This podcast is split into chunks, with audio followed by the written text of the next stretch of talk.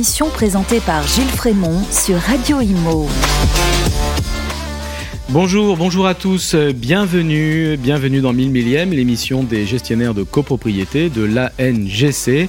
C'est un plaisir de vous revoir, merci pour votre fidélité. Aujourd'hui, je reçois Marc Cagnard, président de la Chambre des notaires de Paris. Bonjour monsieur Cagnard. Bonjour Gilles.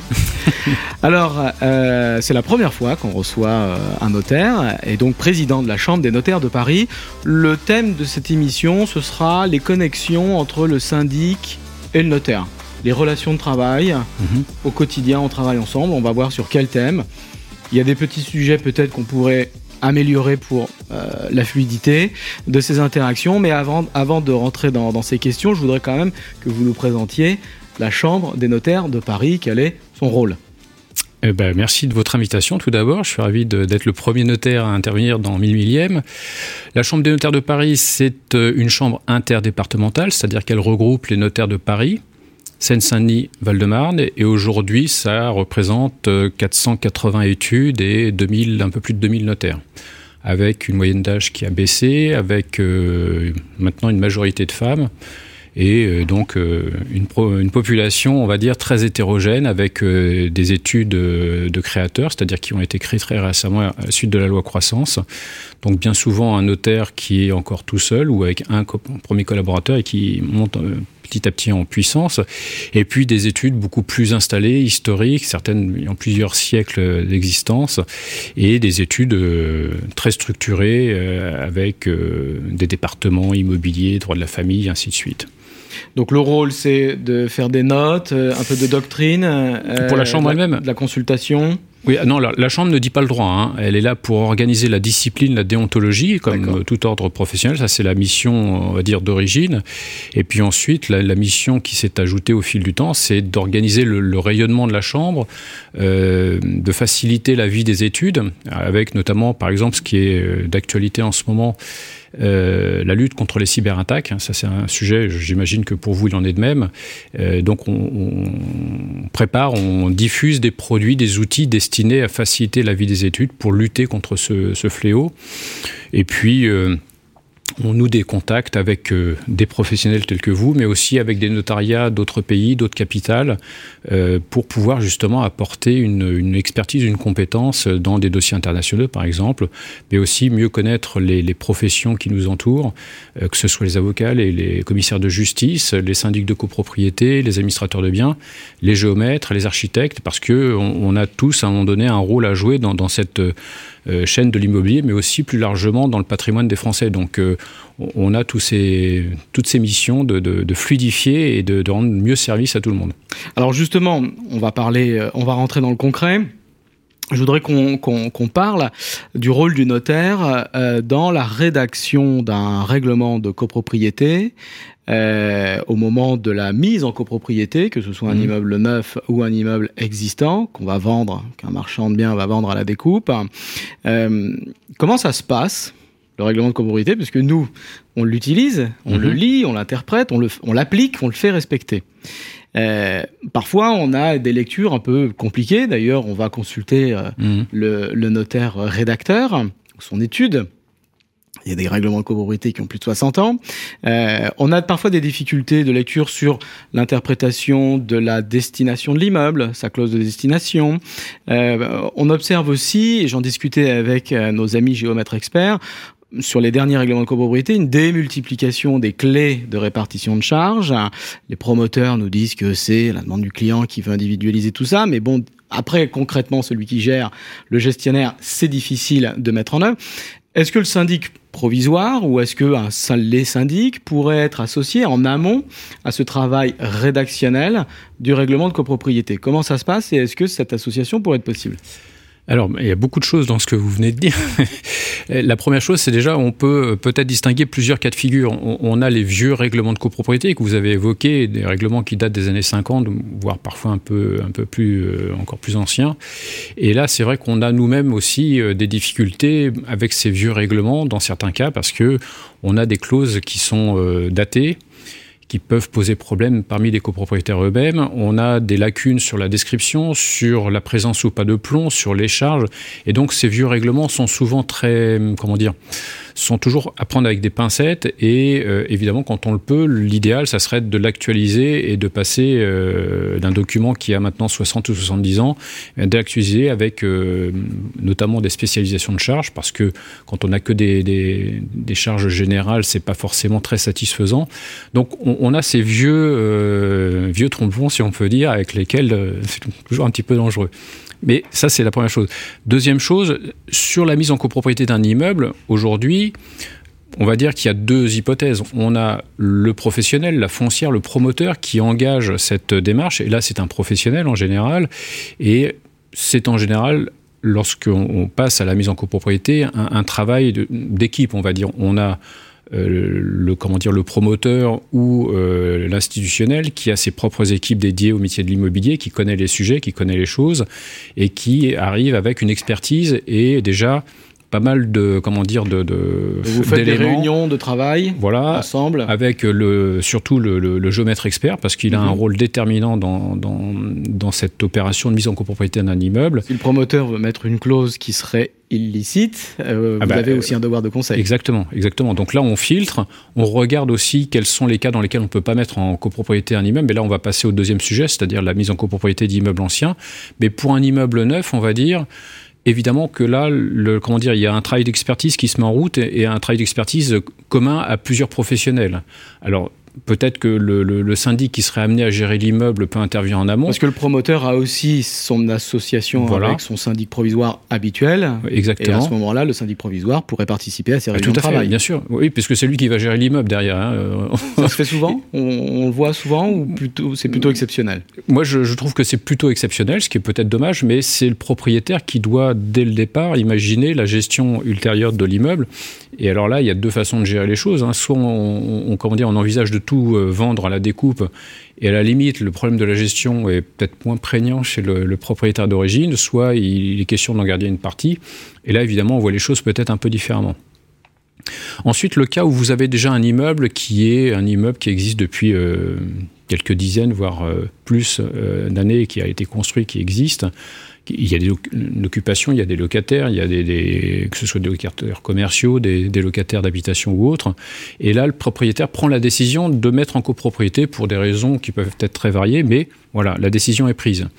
Et donc, en général, il en parle à son notaire, éventuellement à son administrateur de biens, parce que bien souvent, euh, l'administrateur est aussi le conseil euh, quotidien, mmh. on va dire, du propriétaire. Et là, en général, se met en place aussi une équipe pour imaginer comment on va mettre l'immeuble en copropriété. éventuellement avocat. À géomètre, avocat, enfin tous ceux qui sont euh, mandatés par le, propriétaire pour trouver le meilleur habillage juridique, la meilleure organisation juridique pour l'immeuble pour les décennies qui suivront. Ok. Alors, le règlement de copropriété est fait. Oui. Il est publié. Oui. Ensuite, on a des modificatifs au règlement de copropriété. On en fait souvent pour euh, la création d'une partie commune, euh, la création d'un lot sur une partie commune, mmh. un WC qu'on veut vendre, modifier une clé de répartition de charges, etc. Ça, on est vraiment dans le quotidien du métier de syndic. Euh, on a du mal, les syndics, à trouver des notaires qui soient très motivés, mmh. qui fassent diligence pour s'occuper d'un modificatif au règlement de copropriété. Et c'est une vraie galère, je vous le cache pas. Euh, moi, ça fait 20 ans, j'ai toujours pas trouvé mmh. mon notaire, mon super notaire qui va me faire tous mes modificatifs au règlement de copropriété. Pourquoi cette difficulté?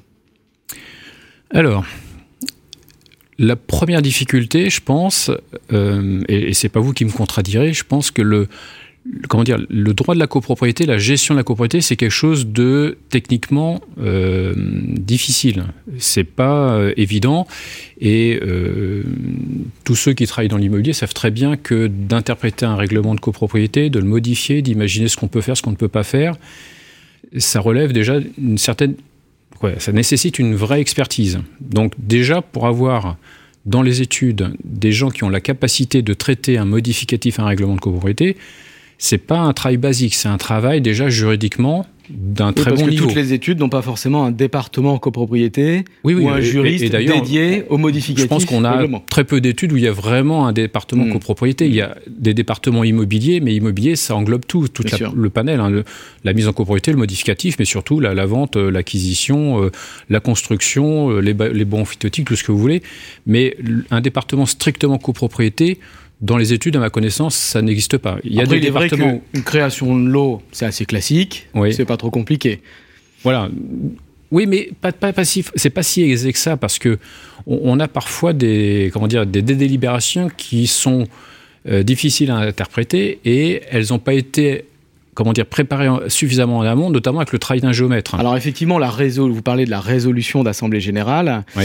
Euh, donc ce que vous voulez dire, et là aussi on pourrait travailler en amont ensemble, notaire syndic, que certaines résolutions telles qu'elles sont rédigées, euh, ne sont pas forcément très sécurisées sur le Je vais vous donner un exemple que j'ai en tête et qui, qui m'est arrivé dans, dans mon expérience personnelle un syndic me demande de préparer un modificatif à un règlement de copropriété, un immeuble dans le 16e rue Erlanger. Peu importe, je, vous donne l'adresse parce que ça me revient comme ça. Mais... Et l'idée, c'était de privatiser à tous les étages un morceau de partie commune spéciale entre mmh. les deux appartements de chaque niveau et de l'attribuer à l'appartement qui était contigu à cette C'est déjà un peu plus complexe qu'une simple création de lot. Euh, bah là, il fallait en, en créer un oui. à, chaque, à chaque niveau. Le problème, c'est que la délibération ou la décision d'assemblée était collective, c'est-à-dire qu'il fallait tout faire en même temps. Mm. Bon, à la limite, pourquoi pas, mais ce qui s'est passé ensuite, c'est que quand on commence à récupérer les titres de propriété de tout le monde, parce qu'après il faut fusionner les lots, donc euh, il y a une analyse qui est pas uniquement l'analyse de jeu créé par prélèvement sur les parties communes, c'est mmh. qu'ensuite je dois le rattacher à un autre lot préexistant. Il faut que j'identifie le propriétaire pour plusieurs, pour pouvoir fusionner les deux lots ensuite. Et identifier le propriétaire, c'est la première chose, mais après il faut s'assurer de sa capacité. Et dans ce dossier-là, à chaque fois qu'on arrivait près du but, il y avait par exemple une succession qui s'ouvrait. Mm. Et donc, rebelote, il fallait après que la succession soit réglée, qu'on identifie les héritiers et qu'on reparte sur un, un, un, comment dire, une adaptation du modificatif.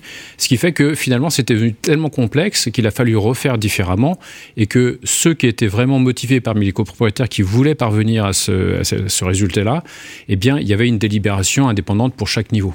Et Donc, ceux qui, qui, voulaient vraiment y arriver, bah là, ils saisissaient leur notaire et on avançait euh, pour. pour euh... Donc, conseil au syndic, quand vous préparez ce genre d'opération, en amont, consultez votre notaire habituel pour préparer ensemble. Oui, parce qu'on travaille la main dans la main, en fait. Euh, comment dire, l'approche du même sujet est pas la même par un syndic et un notaire, puisqu'on n'a pas tout à fait les mêmes, mêmes rôles.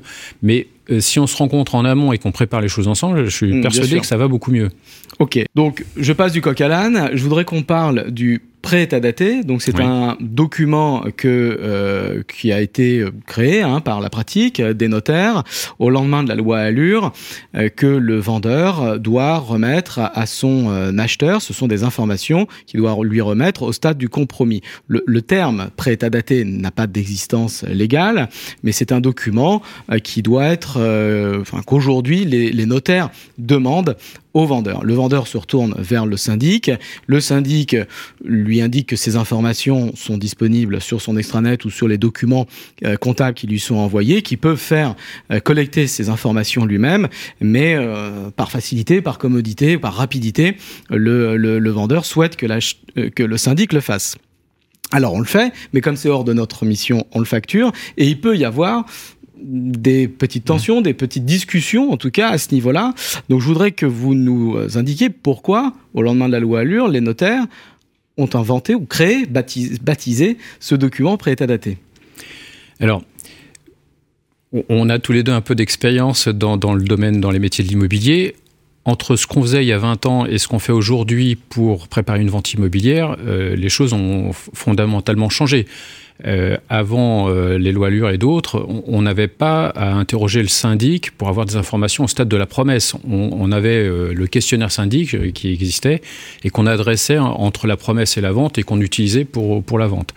Aujourd'hui, tout l'état d'esprit de la loi a changé et l'acquéreur est la personne à protéger.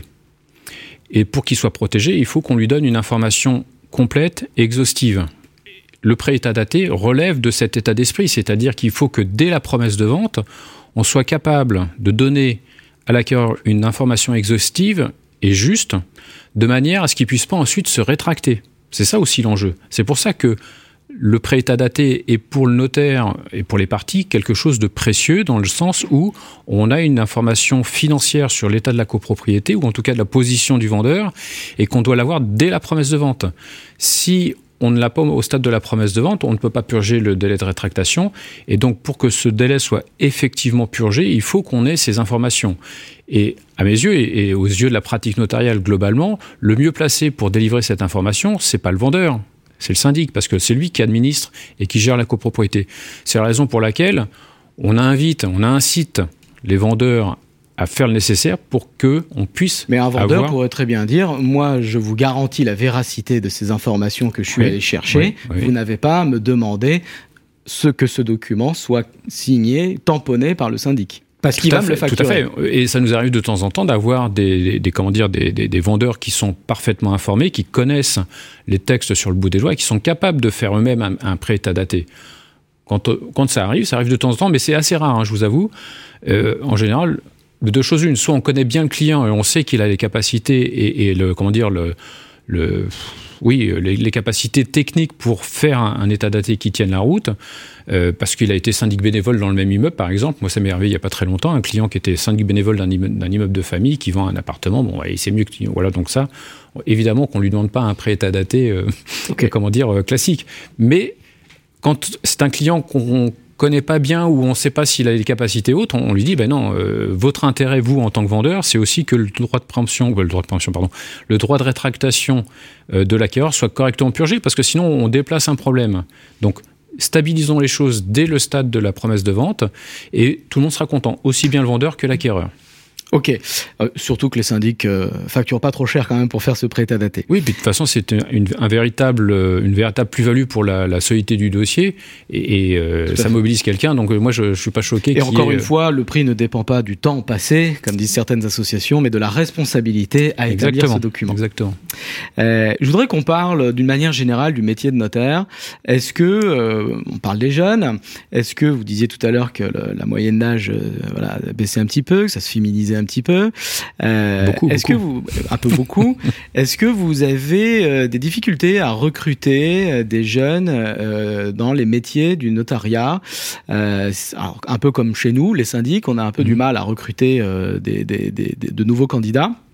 Si c'est le cas, quelles sont vos différentes actions pour, pour l'attractivité du métier, pour aller les chercher ces jeunes?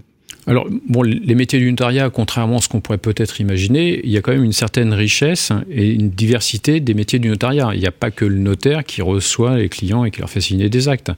Il y a bien sûr des rédacteurs, il y a aussi des formalistes, il y a des, des caissiers, euh, il y a le personnel d'accueil. Donc il y a quand même une, plusieurs métiers dans le notariat. C'est pas uniquement euh, voilà.